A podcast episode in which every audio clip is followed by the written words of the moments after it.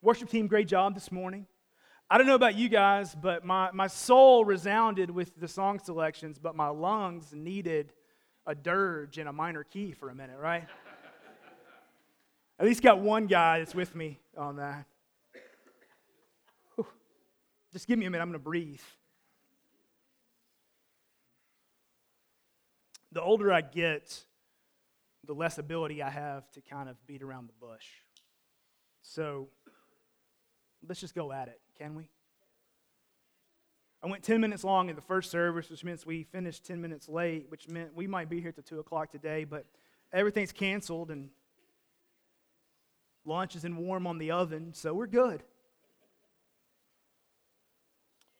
Here's what I want to convey to you today from the scripture by the authority of God's word. Jesus Christ is the Son of God who came, He lived, He died, He rose again, and He is alive. And the fact that he is alive means that sin is forgiven, death is defeated, and there's hope for today and forever for those who follow him. That's the hope. I want you to believe it. I want you to believe it. If you've come through those doors of skeptic today, I pray that you would walk out of here believing that. If you come through those doors tired and weary today, I pray that you walk out of here enlivened by the fact that Jesus is alive. If you come through those doors complacent in your faith today, I pray that you walk out of here committed to follow the resurrected Savior. That's what we're praying for. Now, we, as Western capitalistic Americans, have the ability to miss the point of every single holiday. My goal today is to make sure that we don't miss the point of Easter. Easter is not primarily about family. I love my family, and I'm very delighted that they were here for the first service to celebrate Easter with us. But being with them, that's not the point. The point of Easter is not International Seersucker Day. I do see your seersucker and I celebrate it. That's a bold man right there.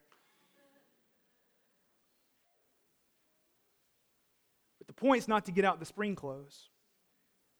The point is that Jesus is alive. I will say, I did have a, a fundraising idea if any of you capitalistic people want to help. We could fund our future expansions here at Redeemer with a line of wool clothing in pastel colors.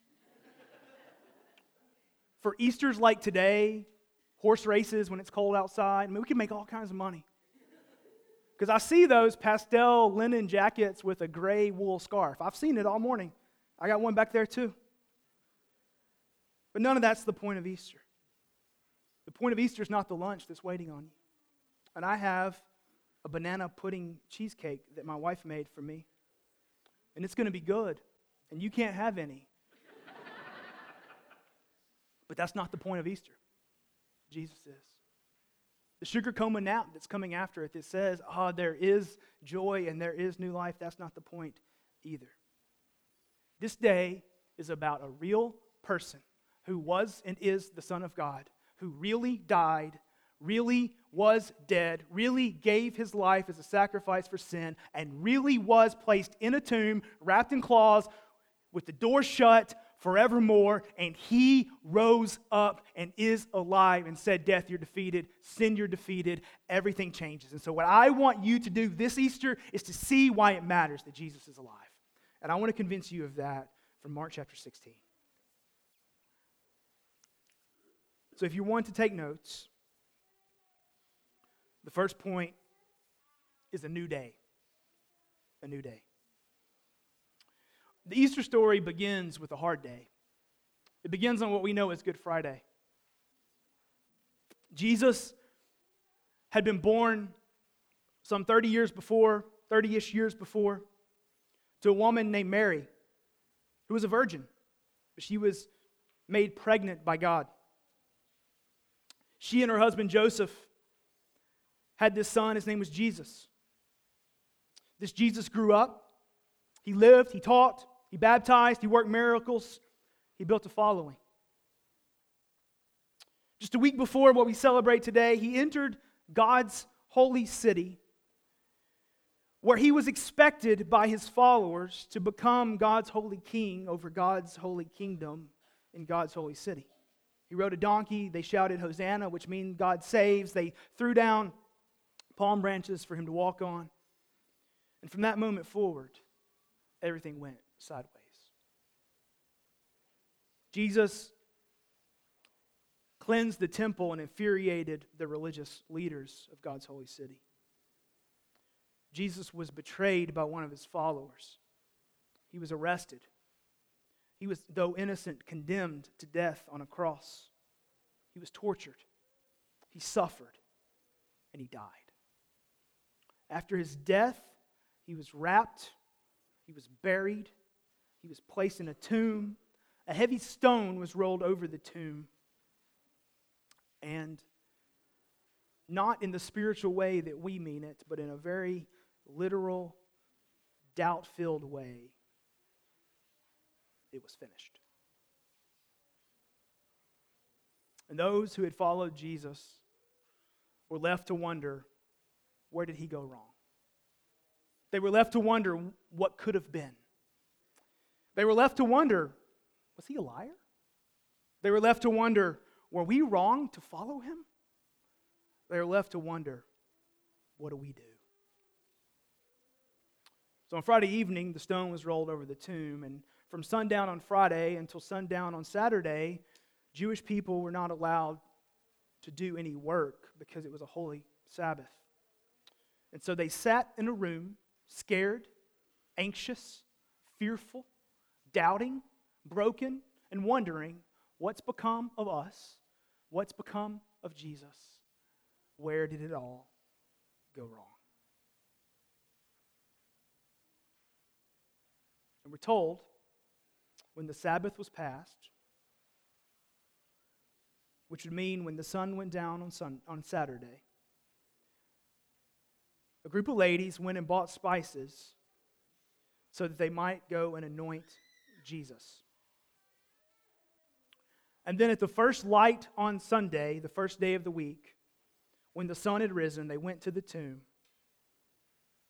and they were saying to one another, Who will roll away the stone for us from the entrance of the tomb? So you have a group of ladies go into a tomb filled with spices to honor Jesus, to give him a proper burial, and to bring closure to what's been a sad, long, painful week.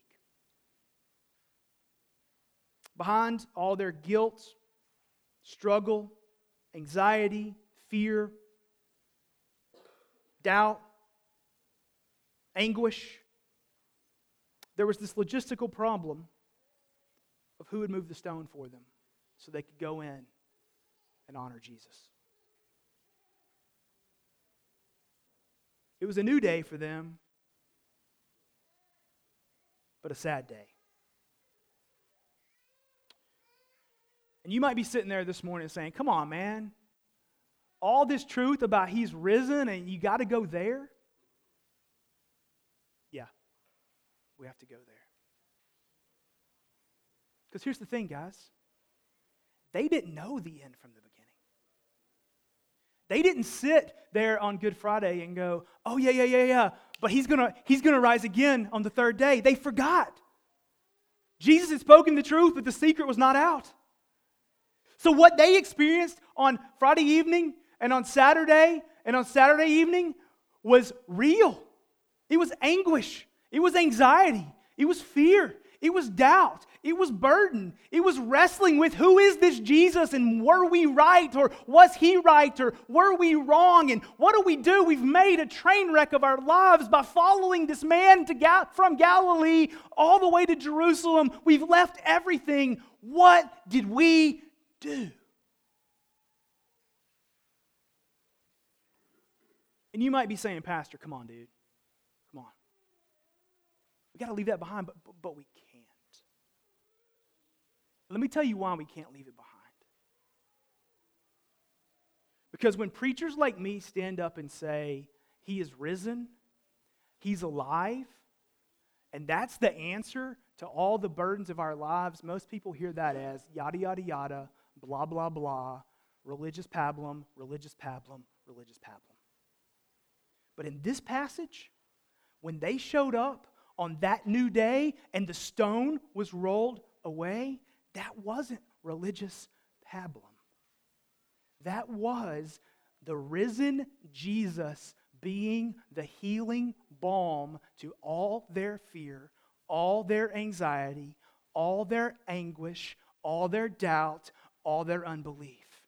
And so, what we see in this passage is a picture of how the resurrection changes everything. That's what we see in this passage. And so, what I am, am pleading with you and calling upon you to see today is that if Jesus is alive, his life, his life giving power is the answer to every struggle that defines who you are, who your family is, and who we are. And if I can go from preaching to kind of meddling a little bit on Easter Sunday, I'm going to, okay? I believe in counseling. I actually go to counseling. I believe in therapy. But the purpose of all of that is to help us see clearly who we are and what Christ has done for us so that we can experience the fullness of new life in Christ. It's tools that help us to see the power of the resurrection in us. So, what I'm calling you to believe today is that the life of Jesus displayed in the resurrection is the answer through all kinds of means and tools and ends to everything that holds us back and defines who we are. Jesus is the Lord, and his resurrecting life is the answer. That's a statement of faith. And that's a statement of faith that precedes all application. And I want to invite you to the statement of faith that Jesus is alive, and that speaks directly to every anguish in my soul, every bit of brokenness in my soul, every bit of hurt, every bit of doubt, every bit of fear, and every bit of unbelief. And if that sounds like preacher pablum on Easter Sunday, then I point you to Mark 15 and 16. Put yourself in the, in the shoes of the disciples and see how everything changed when they showed up and the stone was rolled away. It's not just a good story, it changes everything. And I'm calling on you, I'm pleading with you to believe it at the core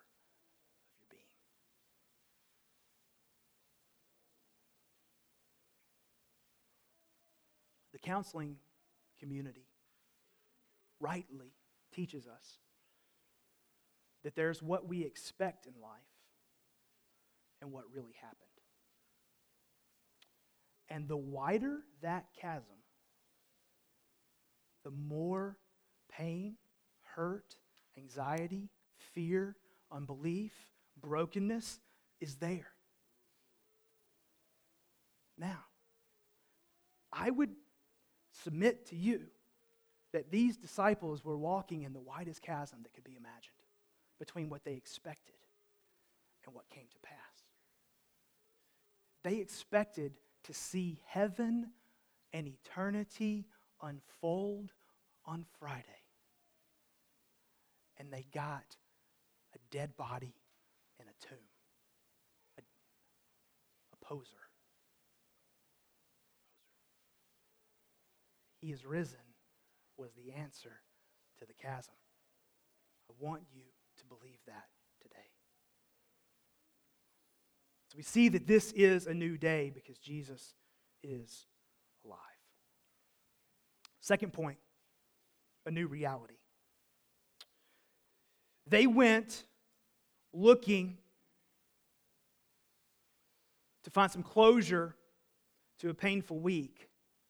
But what they found was a new reality. Verse 4. And looking up, they saw that the stone had been rolled back. It was very large. So, minimally, the Lord's taken their logistical burden away.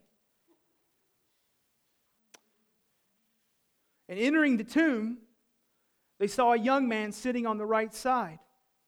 Now remember, they were expecting a dead man laying over there, dressed in a white robe, and they were alarmed. And he said to them, Do not be alarmed. Now, if you're a part of Redeemer, you know what I'm about to say. But one of those things in the scripture that just causes me to scratch my temple and I just don't understand is every time an angelic figure shows up in a broken world, the broken, sinful people like us are always rightfully afraid. And yet they always say, Don't be afraid. I just don't get it. I need that explained to me. I need there to be a better footnote in the scripture. I went to see a stone, and behind the stone was supposed to be a dead man wrapped in cloths, not moved for this is the third day. And instead, I see no stone and an angelic figure who says, Don't be afraid, he's not here. Of course, I'm afraid. Of course, I'm astounded. Of course, this is not what we expected. Of course, this reshapes everything in my psyche. What is going on here? Don't be afraid. You seek Jesus of Nazareth who was crucified. He has risen. He is not here. See the place where they laid him. What this figure is explaining to this group of women is that Jesus is not there because Jesus is no longer dead.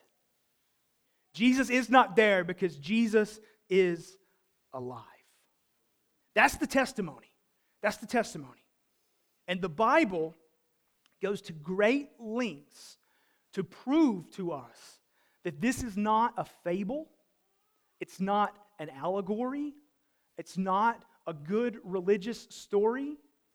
It's not a metaphor of what happens when we believe in Jesus and he rises in our hearts. It's none of that. It is a real thing that happened to a real person who really died and really rose again and really defeated death. So in Mark 16, he appears to the, to the group of ladies. There's a story at the end of the book of Matthew, at the end of the book of Luke, at the end of the book of John, where different people are appeared to by the risen Jesus. But one of the most definitive ones is written some 25 to 35 years later by a man named Paul and it's in the book of 1 Corinthians, chapter 15. Now, how many of you like sports? Sports? So, therefore, you like good sports reporting.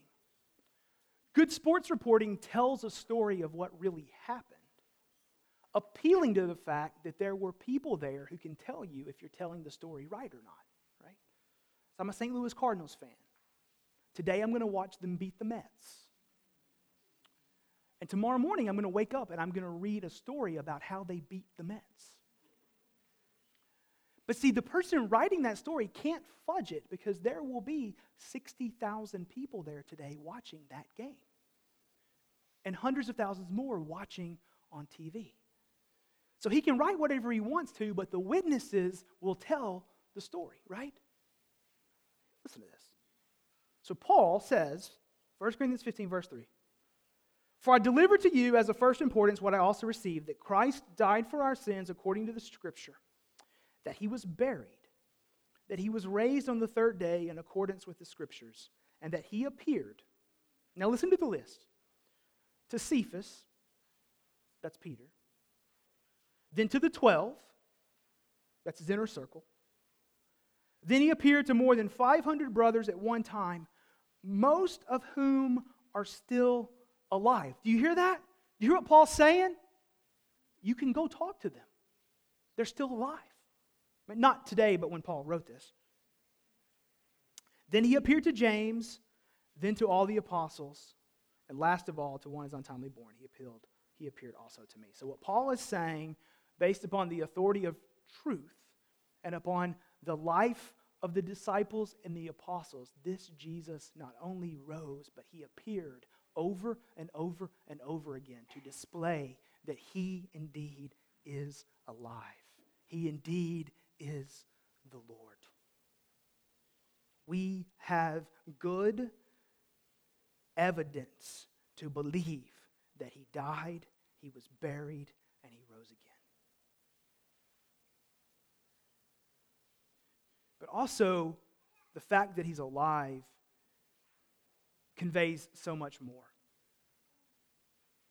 The scripture from the very beginning in Genesis 1, 2, and 3, all the way to the last page in the book of Revelation. If you're new to the Bible, I basically said from here to here.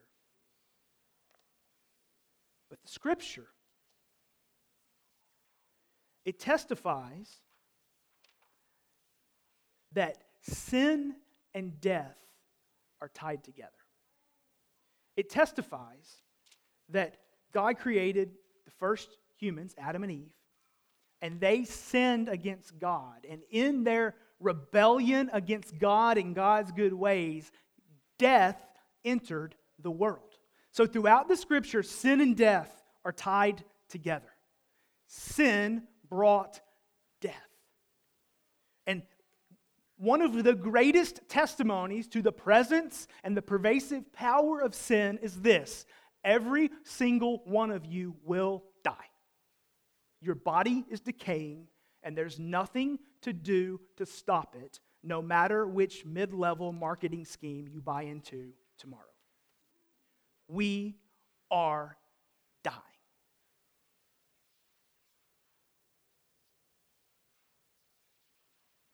Scripture says that the reality of death testifies to the power and the reality of sin.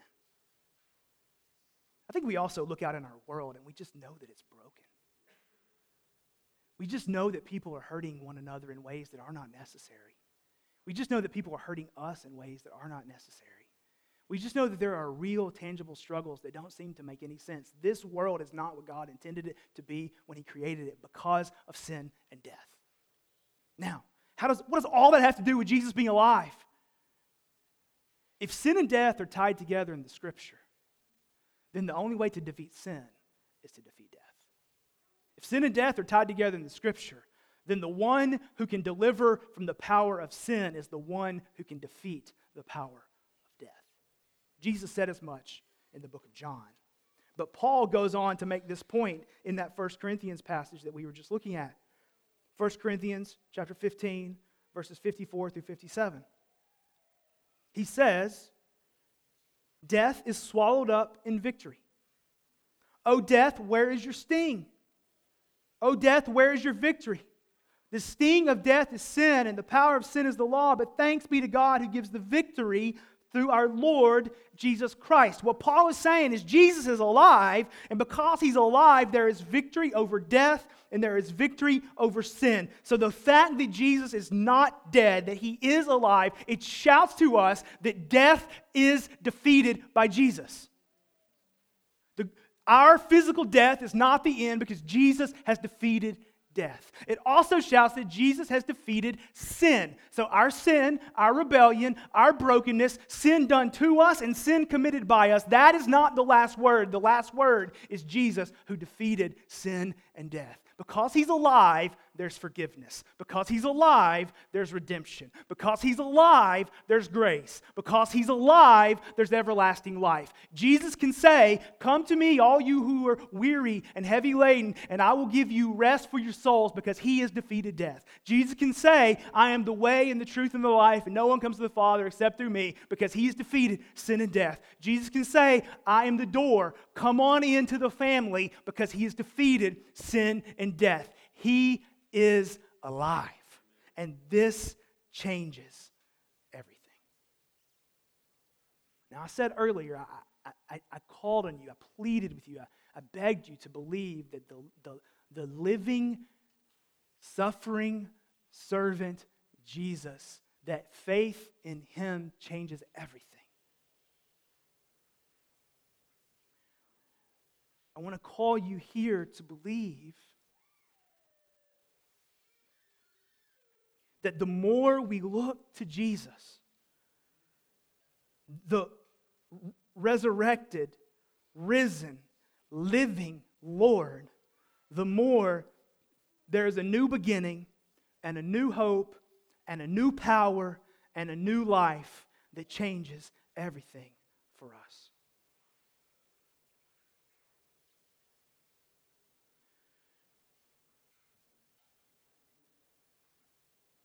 It was Thomas Watson, the famous Puritan, who said, Until sin be bitter, Christ will never be sweet. And what Watson meant was until we understand the sting of the brokenness of the world, the resurrection of Jesus will never be powerful to us. In similar vein, this is the day I, I quote all my friends that are smarter than me. Uh, my friend Matt McCullough, who pastors down in Nashville, has, has written a, a very profound little book called Remember Death. It's a great title to sell a lot of copies, right? But here's the thesis everything in our world is made to hide the reality of death. And if we forget the reality of death, then a risen, resurrected Savior isn't real or meaningful or helpful to us. So the gospel way is to remember our impending death, to remember our decaying bodies, to remember our broken psychological framework to remember our broken relationships and see that all of that shouts that we need help from outside because we can't help ourselves from inside. And his name is Jesus, and he's the risen Lord. And it makes sense when we see our impending death. Resurrection makes sense in the context of death. Would there not have been a tomb that was closed, and an empty tomb would not have been worshipful. I want us to see and believe that the reality of the death and burial and resurrection of Jesus, defeating the power of sin and defeating the power of death, says there is hope everlasting for us. And if I will lean into Him, all things will be made new. This is not closure, it's a new beginning. Everything will go forward through the power of the resurrected Savior. Which leads to a final point. By the way, if you're visiting today, I'm talking way longer today than I normally do. But it's Easter, and everybody got all dressed up to be here, and we just need to, you know, carpe diem, seize the day.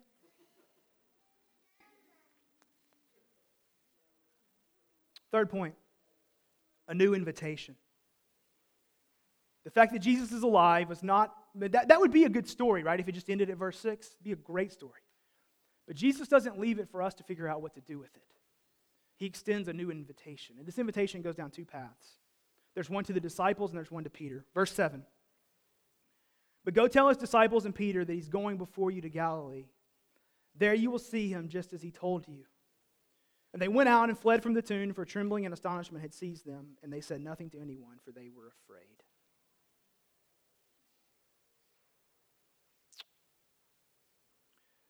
Hey, he's alive. Now go tell his disciples to meet him Galilee. That seems a little bit obscure, doesn't it? Why can't he just, you know, hey, look, we're right over here hanging out. Why don't you just come over here? Come on, Jesus, don't make it hard on us. What this angelic figure is saying to these ladies is to go and tell the disciples that the work's not finished. In one sense, it's finished. Jesus has died. The work between God and our sin is done, but the mission is not complete. And Jesus saying, Y'all meet me in Galilee because I'm going to finish my mission through you. The invitation to the followers of Jesus is to get up and go because there is work to be done.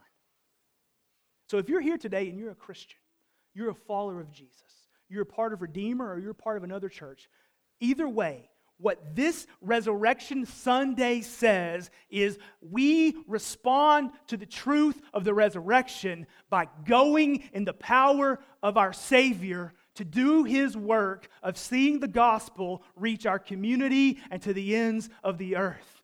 The resurrection is the fuel for mission because Jesus is going to finish His mission through His people empowered by His Spirit. That's what's coming. And so he says, Go tell the disciples that I'll see them in Galilee because we got work to do. The mission's going to go forward, and it's going to go forward through them. Therefore, I don't believe that it's the will of God that we celebrate Resurrection Sunday just so we can sing good songs, just so we can enjoy a good worship team, and just so we can enjoy a mediocre sermon. It is the will of God that we celebrate the resurrection so that we will identify with the resurrected Lord we will take up our cross and deny ourselves and follow him and go join him on his mission to take his gospel to this community and to the ends of the earth because he is going to finish his work through his people who have seen him and believed in him and follow him. And if we're in Christ, that is us. I've gotten some new numbers where you sit right now. If you were to draw a one mile radius circle from where you sit right now, all throughout this community, I've been telling you for three years that there are 1,000 families in that circle. That's a lie. There are 3,000 families in that circle. So if we do some suburban math that the average family has, um, you know, husband, wife, and two and a half kids, that means you can multiply 3,000 by 4.5.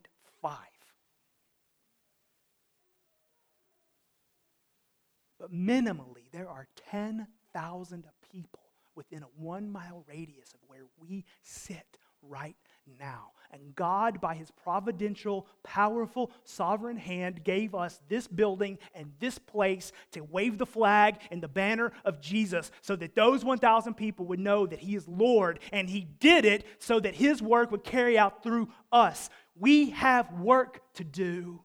And the resurrected Savior says, Meet me in Galilee.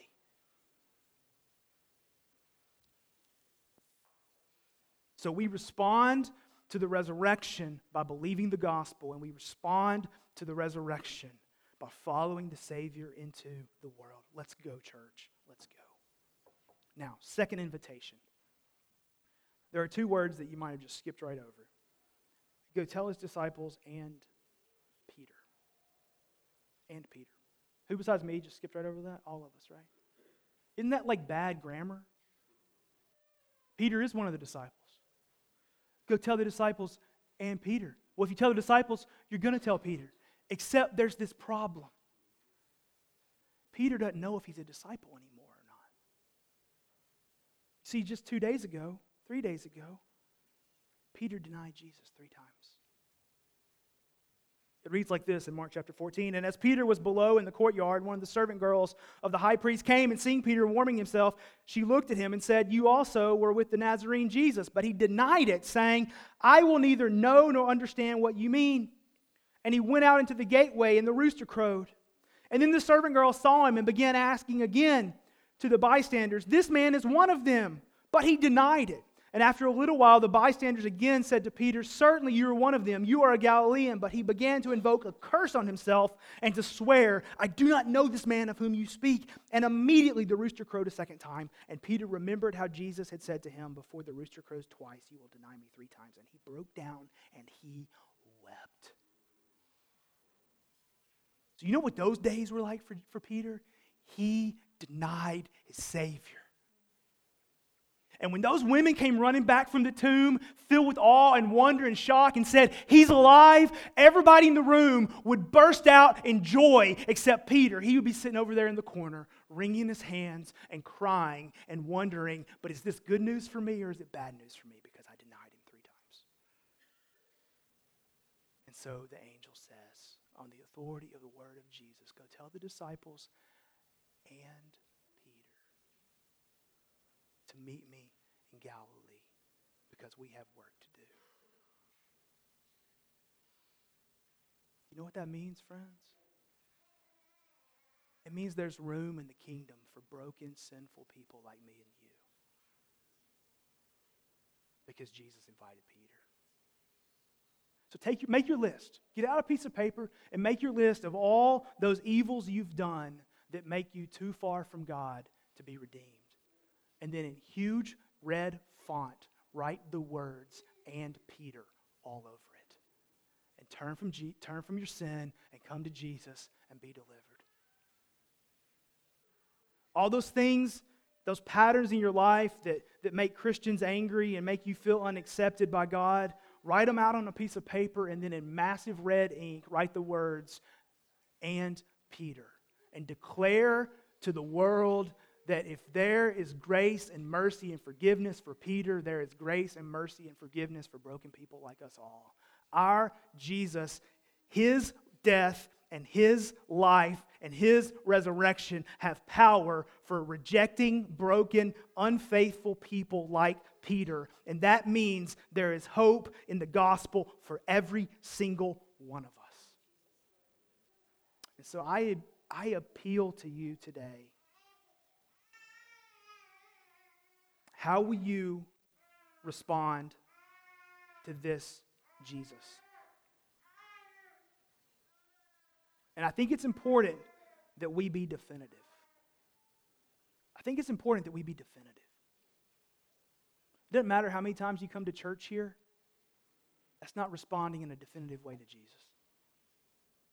It doesn't matter how many things in your life you try to make better, that's not responding in a definitive way to Jesus.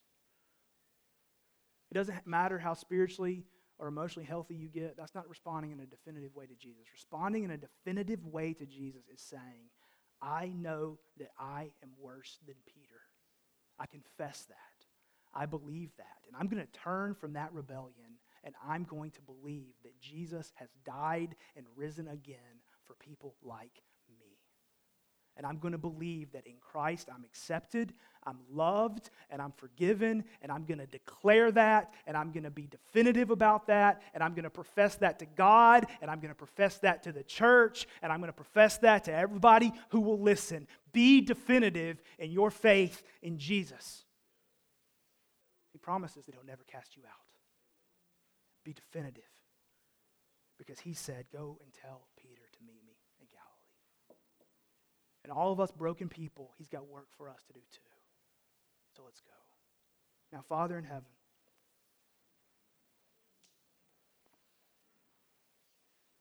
I pray that whatever is true and right and good that's been said today, you would accomplish much through it. I pray that you would not allow anyone to leave this room today not having been impacted by Jesus, not having been impacted by the truth that he is the resurrected Lord. And I pray that you would work deeply in your people. Church, I ask you to pray this prayer while we're singing here in just a minute. Pray this God, show me why you had me here today. Show me and cause me to respond.